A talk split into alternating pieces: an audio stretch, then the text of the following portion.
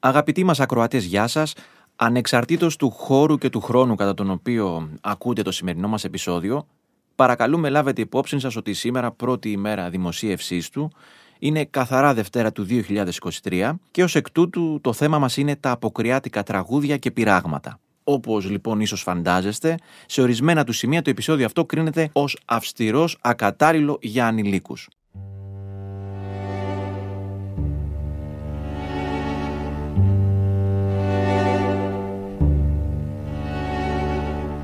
Είμαι ο Γιάννης Διαμαντής και στο απέναντι μικρόφωνο είναι κοντά μας, είναι μαζί μας ο ομότιμος καθηγητής γλωσσολογίας και ακαδημαϊκός Χριστόφορος Χαραλαμπάκης.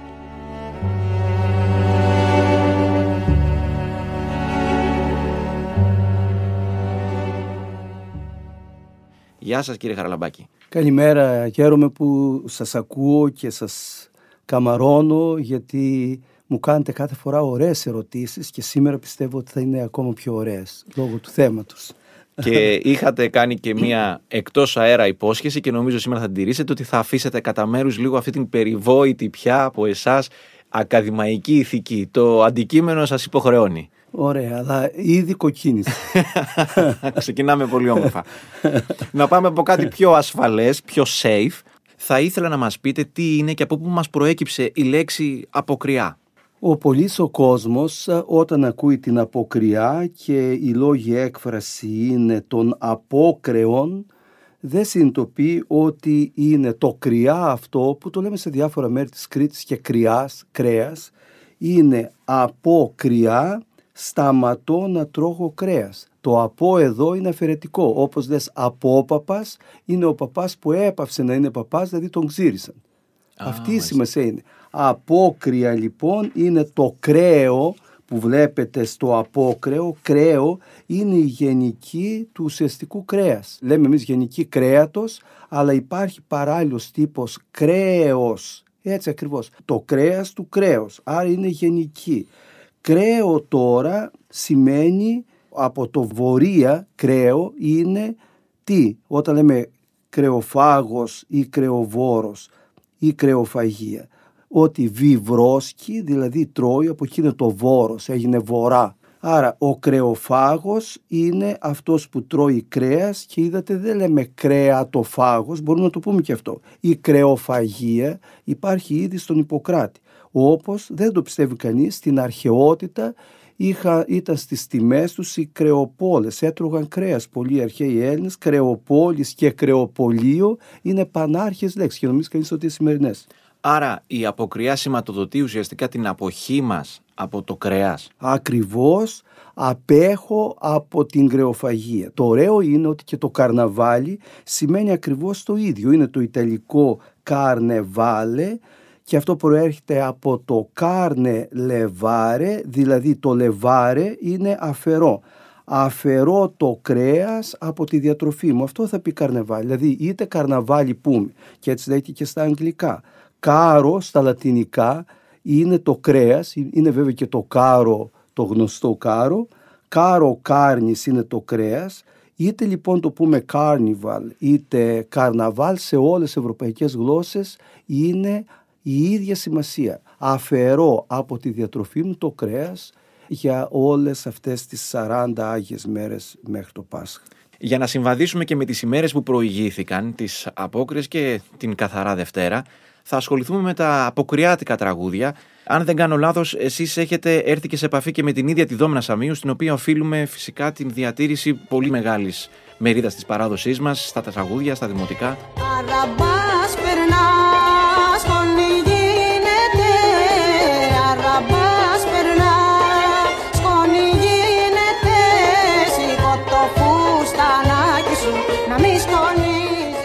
Τη μοναδική δόμνα Σαμίου. Είχα το προνόμιο του βίου να τη γνωρίσω από πολύ κοντά στην Ακαδημία Αθηνών.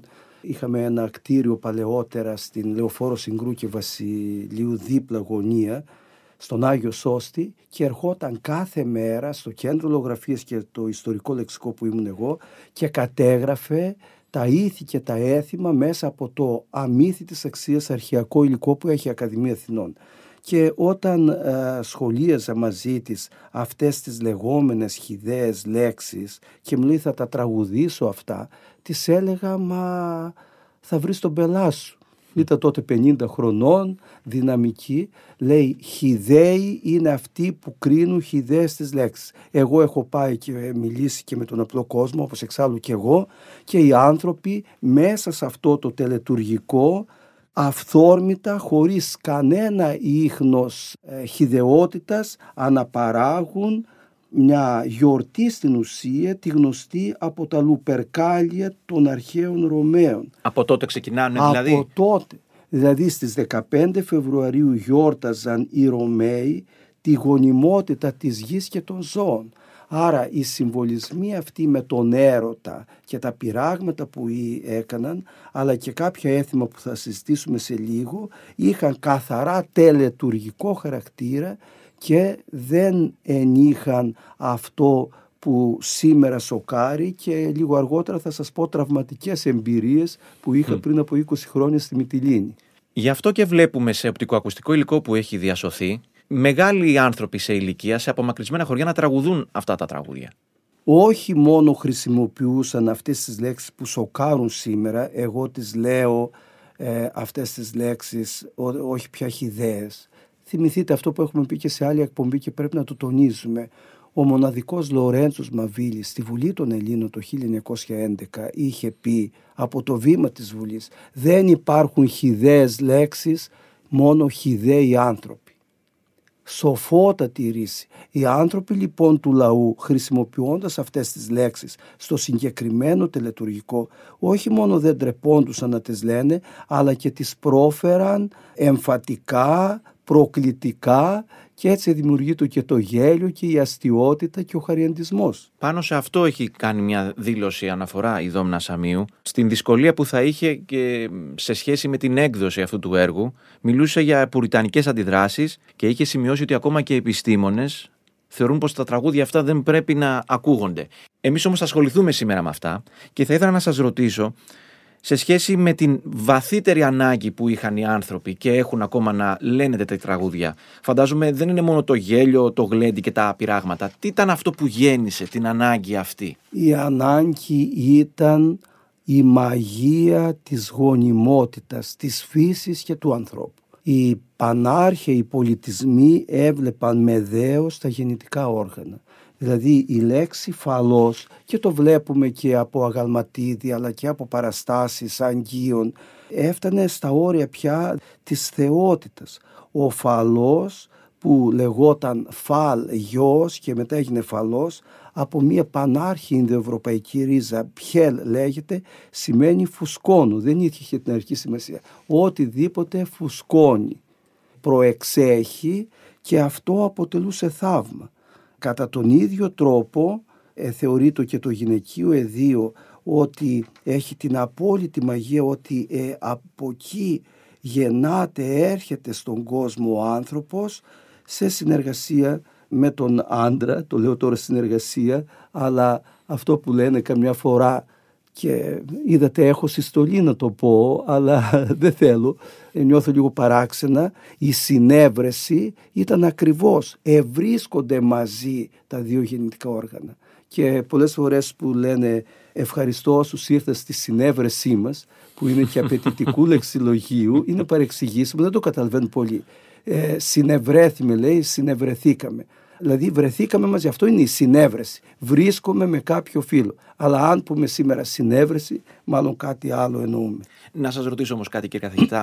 με αφορμή και την εύλογη έτσι δυσκολία σας να αναφερθείτε σε αυτές τις λέξεις, δυσκολία όλων μας. Αφού οι λέξεις είναι εκεί και έχουν πολύ συγκεκριμένο και καθαρό νόημα και αφορούν και, πώς να το πω κι εγώ, δραστηριότητες πολύ φυσιολογικές βγαίνουν από τη φύση μας μέσα πώς ξεκινήσαμε να έχουμε τέτοια δυσκολία να αφαιρθούμε σε αυτά τα πράγματα, ε, στο σεξ, στα γεννητικά όργανα; Φυσικά μπορεί να γίνει σε κλειστές παρέες είτε αγοριών είτε κοριτσιών. Σε ιδιωτικές συζητήσεις ε, συμβαίνουν απίθανα πράγματα. Δημόσια γιατί δεν μπορούμε να μιλήσουμε. Δημόσια δεν μπορούμε διότι άλλαξε ο τρόπος της ζωής μας. Και ήθελα σας παρακαλώ να διαβάσετε για να ξεκινήσουμε από κάτι πιο αθώο «Δασκάλας του Βρακή» από το λιτόχωρο Πιερίες και μετά να το σχολιάσουμε για λίγο. Είδα μωρέ, είδα δασκάλας του Βρακή είχε καθαρή ταντέλα σαν την καθαρή Δευτέρα. Του είδαν μωρέ του είδαν, παπάδες και έφρυξαν, καλουγέρι και τρουμάξαν, κυταράτσα τους πιτάξαν. Του είδε μωρέ του είδε και ένας γούμινους, κυταράσα του πιτάει και στου μαγαλιά τραβάει.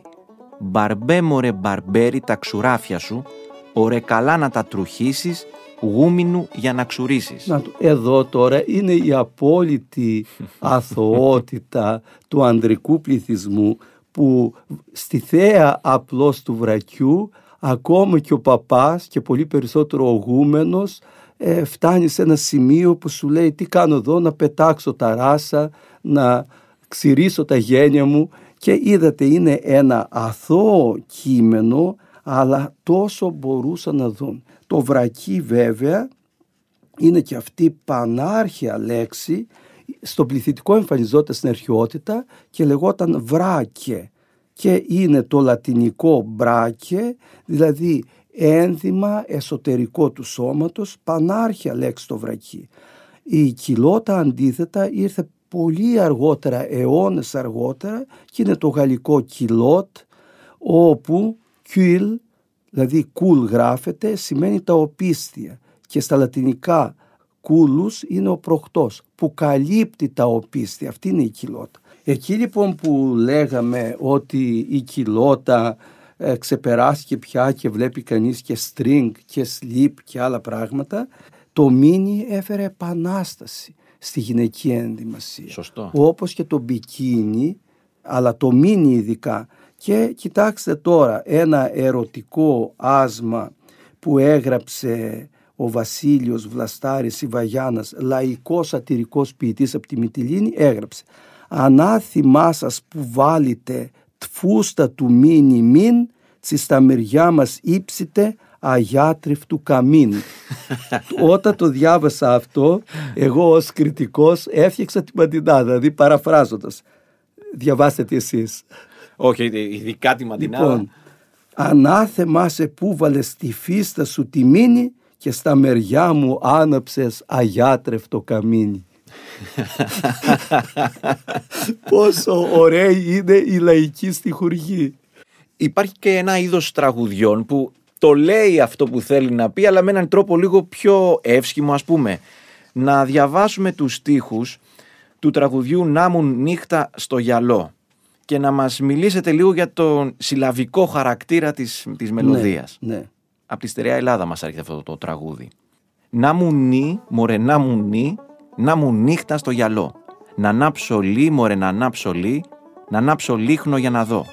Θιά μου νύ, μωρέ θιά μου νύ, θιά μου νικολάκαινα, να μην πας για λάχανα. Πουτσανά, μωρέ πουτσανά, που τσανάβουν τσιφωτιές και πηδάνε οι μικρές. Στο αρχιδιά μωρέ στο αρχιδιά, στο αρχιδιάκου την αυλή, μαζευτήκανε πολύ. Γάμος εγινότανε, κάποιος παντρευότανε. Εδώ φαίνεται καθαρά το παιχνίδι με τη μουσική και το συλλαβισμό.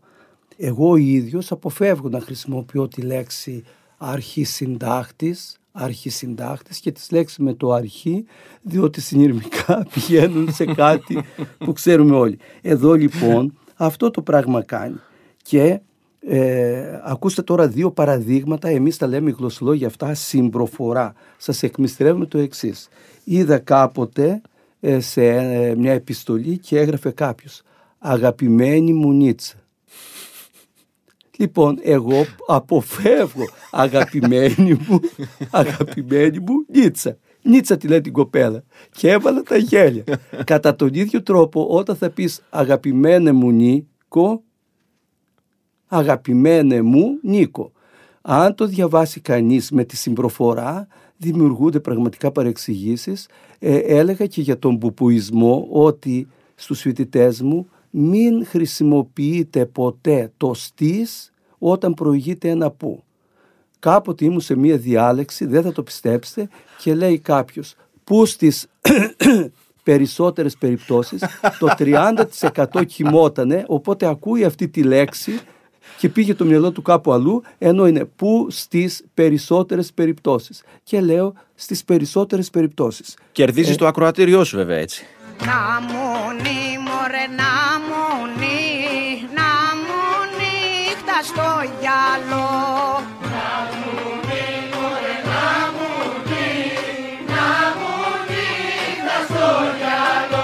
Αλλά το πιο ωραίο είναι αυτό που έχουν πει διάφοροι συνάδελφοι στο Πανεπιστήμιο Εθνών, ας πούμε ο εθνομουσικολόγος ο κύριος Λιάβας, ότι αυτές οι μελωδίες με το συλλαβικό χαρακτήρα όπως είδαμε τώρα, με την λεγόμενη μελωδική απαγγελία, είναι τραγούδια που εμφανίζουν στίχους που δεν τους καταλαβαίνουμε σήμερα που είμαστε άμουσοι, οκτασύλλαβους, όχι αμβικούς αλλά τροχαϊκούς. Ο τροχαϊκός στίχος δίδει κάτι άλλο. Λυπάμαι που το λέω, οι περισσότεροι Νοέλληνες έχουμε μεσάνυχτα ως προς τη μετρική. Ακριβώς. Το να χρησιμοποιείς σήμερα ένα τροχαϊκό στίχο που δεν θα τον αναλύσω και θα μελαγχολήσουν οι ακροάτρες και οι ακροατές μας ή το ιαμβικό, το τρίμετρο, το τετράμετρο, δηλαδή παίρνουν αρχαίους, αρχαίες μελωδίες ή αρχαίους στίχους και τους μετασχηματίζουν πανέμορφα. Αυτά λοιπόν που ακούμε στα καρναβάλια είναι και επιβίωση μιας αρχαιότατης μουσικής παράδοσης. Θα μας πείτε δύο λόγια και για μια δικιά σας έρευνα, δικιά σας μαρτυρία σχετικά με το καρναβάλι της Αγιάς σου. Πριν από 20 χρόνια πήγα στη Μυτιλίνη, έτυχε στο καρναβάλι, στην Αγιά σου. Ο χορός ήταν τόσο προκλητικός, εμφανιζότανε άντρες οι οποίοι είχαν δεμένα με ειδικό τρόπο δυο μεγάλα λεμόνια, το ένα δεξιά, το άλλο αριστερά και ένα τεράστιο αγκούρι πραγματικό. Και ελικνιζότανε με τις γυναίκες σε περιπαθέστατες στάσεις και μετά χορούς αλλά αυτό που μου έκανε φοβερή εντύπωση και το έβλεπαν οι ίδιοι φυσιολογικό εγώ ήμουν ξένος εκεί. Είναι ότι αφού τέλειωσε το τηλετουργικό του έρωτα ο κάθε τραγουδιστής και χορευτής έπιανε το αγκούρι, το πετούσε κάτω στον κόσμο και έτρεχαν τα κορίτσια και τα αρπούσαν και τα κρατούσαν περιπαθέστατα και μετά τα έτρωγαν σιγά σιγά. το τελετουργικό. και το άλλο που θα σας πω. Εκεί σοκαρίστηκα ακόμα πιο πολύ με τους κουδουνάτους, με τα κουδούνια πάνω τους, οι κουδουνάτοι σε τελετουργικούς χορούς. Αυτό δεν ξέρω αν συμβαίνει ακόμα. Και κρατούν μία ράβδο τεράστια, αλλά η ράβδος αυτή είναι το πέος τεράστιο, με τους όρχες στο κάτω μέρος και τα χτυπούσαν επιδεικτικά στη γη και χόρευαν τελετουργικά. Και τι σήμαινε αυτό, να αγωνιμοποιηθεί η γη. Μάλιστα. Δείχνουν το θαύμα πώς γεννάται και αναπαράγεται ο άνθρωπος όπως γεννάται και αναπαράγεται η φύση. Πολλοί δεν ξέρουν ότι τα καρναβάλια που είναι φυσικά ειδωλολατρικό έθιμο τα δέχτηκε η ίδια η Εκκλησία παρά το γεγονός ότι σατυρίζουν παπάδες, δεσποτάδες, εκκλησιαστικά ιερά κείμενα, ε, γιατί το έκανε αυτό η Εκκλησία. Ακριβώς να αφήσει τον κόσμο να εκτονωθεί για να αρχίσει από την καθαρά Δευτέρα η νηστεία. Η Εκκλησία απέβλεπε στον εξαγνισμό και λέει αφήστε τους να εκτονωθούν. Και ο φαλός γινόταν δεκτός παλαιότερα και στην Εκκλησία. Ο Μιχάλης Σκοπιδάκης, ο οποίος έχει μελετήσει με ωραίο τρόπο το ερωτικό λεξιλόγιο της αρχαιότητας, γράφει το εξής. Ο φαλός δεν ήταν ξένος προς τη χριστιανική λατρεία κατά τα πρώτα της στάδια. Άλλωστε ακόμη και ως τον 18ο αιώνα σε ορισμένες περιοχές οι ευσεβείς χριστιανοί αφιέρωναν στους Αγίους Αναργύρους φαλούς από κερί. Επειδή είχαν διάφορα προβλήματα προσευχώντας τους Αγίους Αναργύρους και πρόσφεραν και ως κερί το φαλό και το άναβαν. Αλλά και έχει μεγάλη σημασία αυτό τα έθιμα αυτά της αποκριάς ήταν σε συγκεκριμένη χρονική στιγμή. Δεν μπορούσες ποτέ σε δημόσιο χώρο άλλη στιγμή του έτους να πεις το παραμικρό τότε πια μπορούσε να γίνει και φόνος. Αγαπημένο έθιμο είναι και τα τριψίματα, κύριε καθηγητά.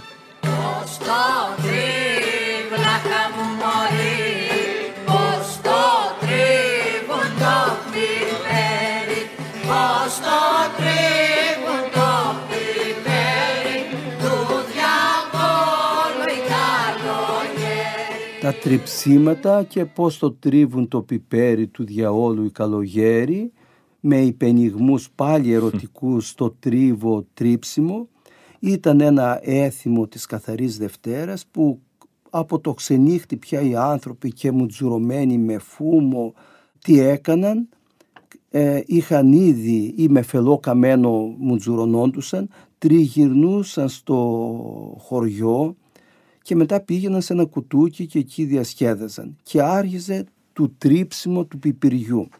Τα τριψίματα είναι όπως λένε οι ίδιοι αδιάντρουπα, ξεδιάντροπα, χοροδικά τραγούδια που υμνούν τα γεννητικά όργανα τα οποία αποκτούν μορφή και συνομιλούν, έρχονται σε αντιπαράθεση και φιλονικούν. Ποιο είναι καλύτερο και γιατί, όπως έχουμε και με τα ζώα ήδη από το Μεσαίωνα τραγουδιούνται και χορεύονται κυκλικά και ο αρχινιστής όπως λέγεται αυτός που είναι πρώτος κρατάει ένα ραβδί και δίνει το χορό αλλά και το ραβδί με κινήσεις ιδιόρυθμες. Είναι αυτά τα τραγούδια που ξεκινάει, τραγουδάει ένας και επαναλαμβάνει εν χορό όλη η υπόλοιπη παρέα; Ακριβώς αυτό Μάλιστα. είναι.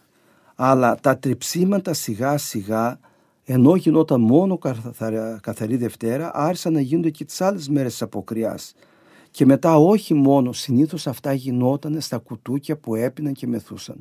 Μετά έβγαιναν από το κουτούκι να ξεσκάσουν και έτρεχαν και έκαναν μεθυσμένοι κιόλας διάφορες τρέλες μέσα εισαγωγικά.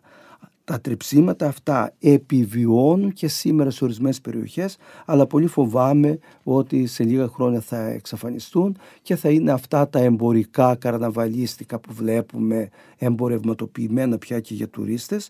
Ωραία είναι, αλλά και με τις μουτσούνες που έλεγαν, τις μάσκες δεν κυκλοφορούν πια παλιά. Εγώ θυμάμαι όταν ήμουν φοιτητής που κατεβαίναμε όλοι στην πλάκα και φορούσαμε Ναι. κανονικές μάσκες και δεν ενοχλεί το κανείς. Αλλά και ερχόταν και στα σπίτια αθωότητα τότε και ανοίγαν οι άνθρωποι τις πόρτες. Τώρα ποιος τολμά να εμφανιστεί ένας μασκοφόρος και να πει έρχομαι να σας πω ένα τραγούδι δεν ξέρω τι. Φτάνοντας προς το τέλος του επεισοδίου μας, κύριε καθηγητά, θα θέλαμε να μας αφηγηθείτε μια αποκριά του μικρού Χριστόφορου στην Κρήτη της δεκαετίας του 50. Δεν θα ξεχάσω ποτέ στη ζωή μου τις ωραίες εκδηλώσεις που κάναμε στο χωριό μου, το καρναβάλι και βέβαια οι άνθρωποι τότε, κατανοητική κοινωνία δεν υπήρχε, μόνοι τους έφτιαχναν τις μάσκες και λέγαμε οι μασκαράδες. Αυτοσχέδια πράγματα που θύμισαν το αρχαίο προσωπείο. Αυτές λοιπόν οι μουτσούνες ή οι μασκάρες που έβαζαν και μετά έλεγα μασκαράς ε, γινόταν με ένα τελετουργικό τρόπο με βιολιά, με λύρες, ε, με λαγούτο δηλαδή η κριτική μουσική εμπλουτιζόταν μέσα σε αυτό το πανηγύρι και ντυνόντουσαν όλοι α, οι αγαπημένες μορφές που σατήριζαν τότε αθώα ήταν γέρους ή γριές που παρόλα αυτά είχαν ερωτικές εξάψεις και εμείς πεθαίναμε στα γέλια αλλά το πιο ωραίο είναι το εξής. Έπιναν και άφθονο κρασί αλλά δεν μεθούσαν, κρατούσαν τα όρια και της ευπρέπειας και του μέτρου και αυτό που μου έκανε εντύπωση ότι μαζευόντουσαν όλοι οι άνθρωποι και γιόρταζαν σε πνεύμα συλλογικότητας που σήμερα έχει χαθεί. Αυτή λοιπόν η ομορφιά του συλλογικού βίου και τε- τελετουργικού είναι βαθιά χαραγμένο στη μνήμη μου. Έφερνε ο καθένας το φαγητό του και μαζευόμασταν μετά όλοι και γλεντούσαμε. Ωραίες εποχές ε, αυτής της περίοδου. Βέβαια η ζωή αλλάζει και ξέρετε καμιά φορά όταν ωρεοποιούμε το παρελθόν ε, σημαίνει ότι έχουμε μεγαλώσει αρκετά. Σας ευχαριστούμε πολύ κύριε καθηγητά. Εγώ σε ευχαριστώ. Αποφύγαμε πάντως τις κακοτοπιές.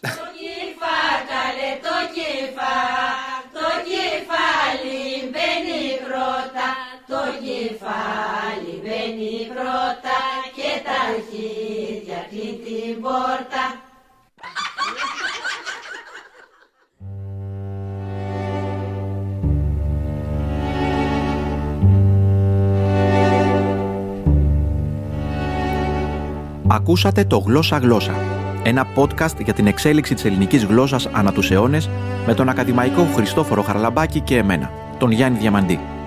Ηχοληψία και τεχνική επεξεργασία ήχου Στέλιος Τριανταφύλου. Το Γλώσσα Γλώσσα ανεβαίνει στην ιστοσελίδα τοβήμα.gr και σε όλες τις πλατφόρμες podcast κάθε εβδομάδα. Για να μην χάσετε κανένα επεισόδιο, πατήστε follow στο Spotify, στο Apple Podcast, στο Google Podcast ή σε όποια δωρεάν εφαρμογή ακούτε podcast στο κινητό σας. Αξιολογήστε μας στο Spotify, ενώ αν μας ακούτε από το Apple Podcast θα χαρούμε πολύ να μας αφήσετε κριτική. Αν είστε των social media, μπορείτε να επικοινωνήσετε μαζί μας μέσω των λογαριασμών στο Instagram το βήμα.gr και Γιάν Διάμ.